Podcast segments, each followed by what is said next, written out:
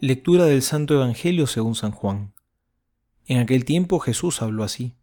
En verdad, en verdad os digo, el que no entra por la puerta en el redil de las ovejas, sino que escala por otro lado, ese es un ladrón y un salteador. Pero el que entra por la puerta es pastor de las ovejas.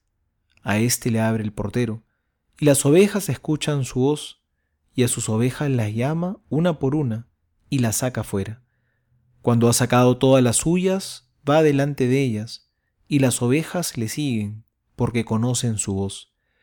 Pero no seguirán a un extraño, sino que huirán de él, porque no conocen la voz de los extraños.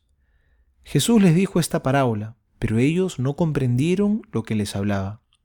Entonces Jesús les dijo de nuevo, En verdad, en verdad os digo, yo soy la puerta de las ovejas. Todos los que han venido delante de mí son ladrones y salteadores, pero las ovejas no los escucharon. Yo soy la puerta.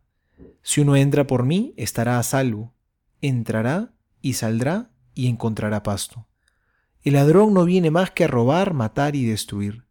Yo he venido para que tengan vida y la tengan en abundancia. Palabra del Señor. Gloria a ti, Señor Jesús.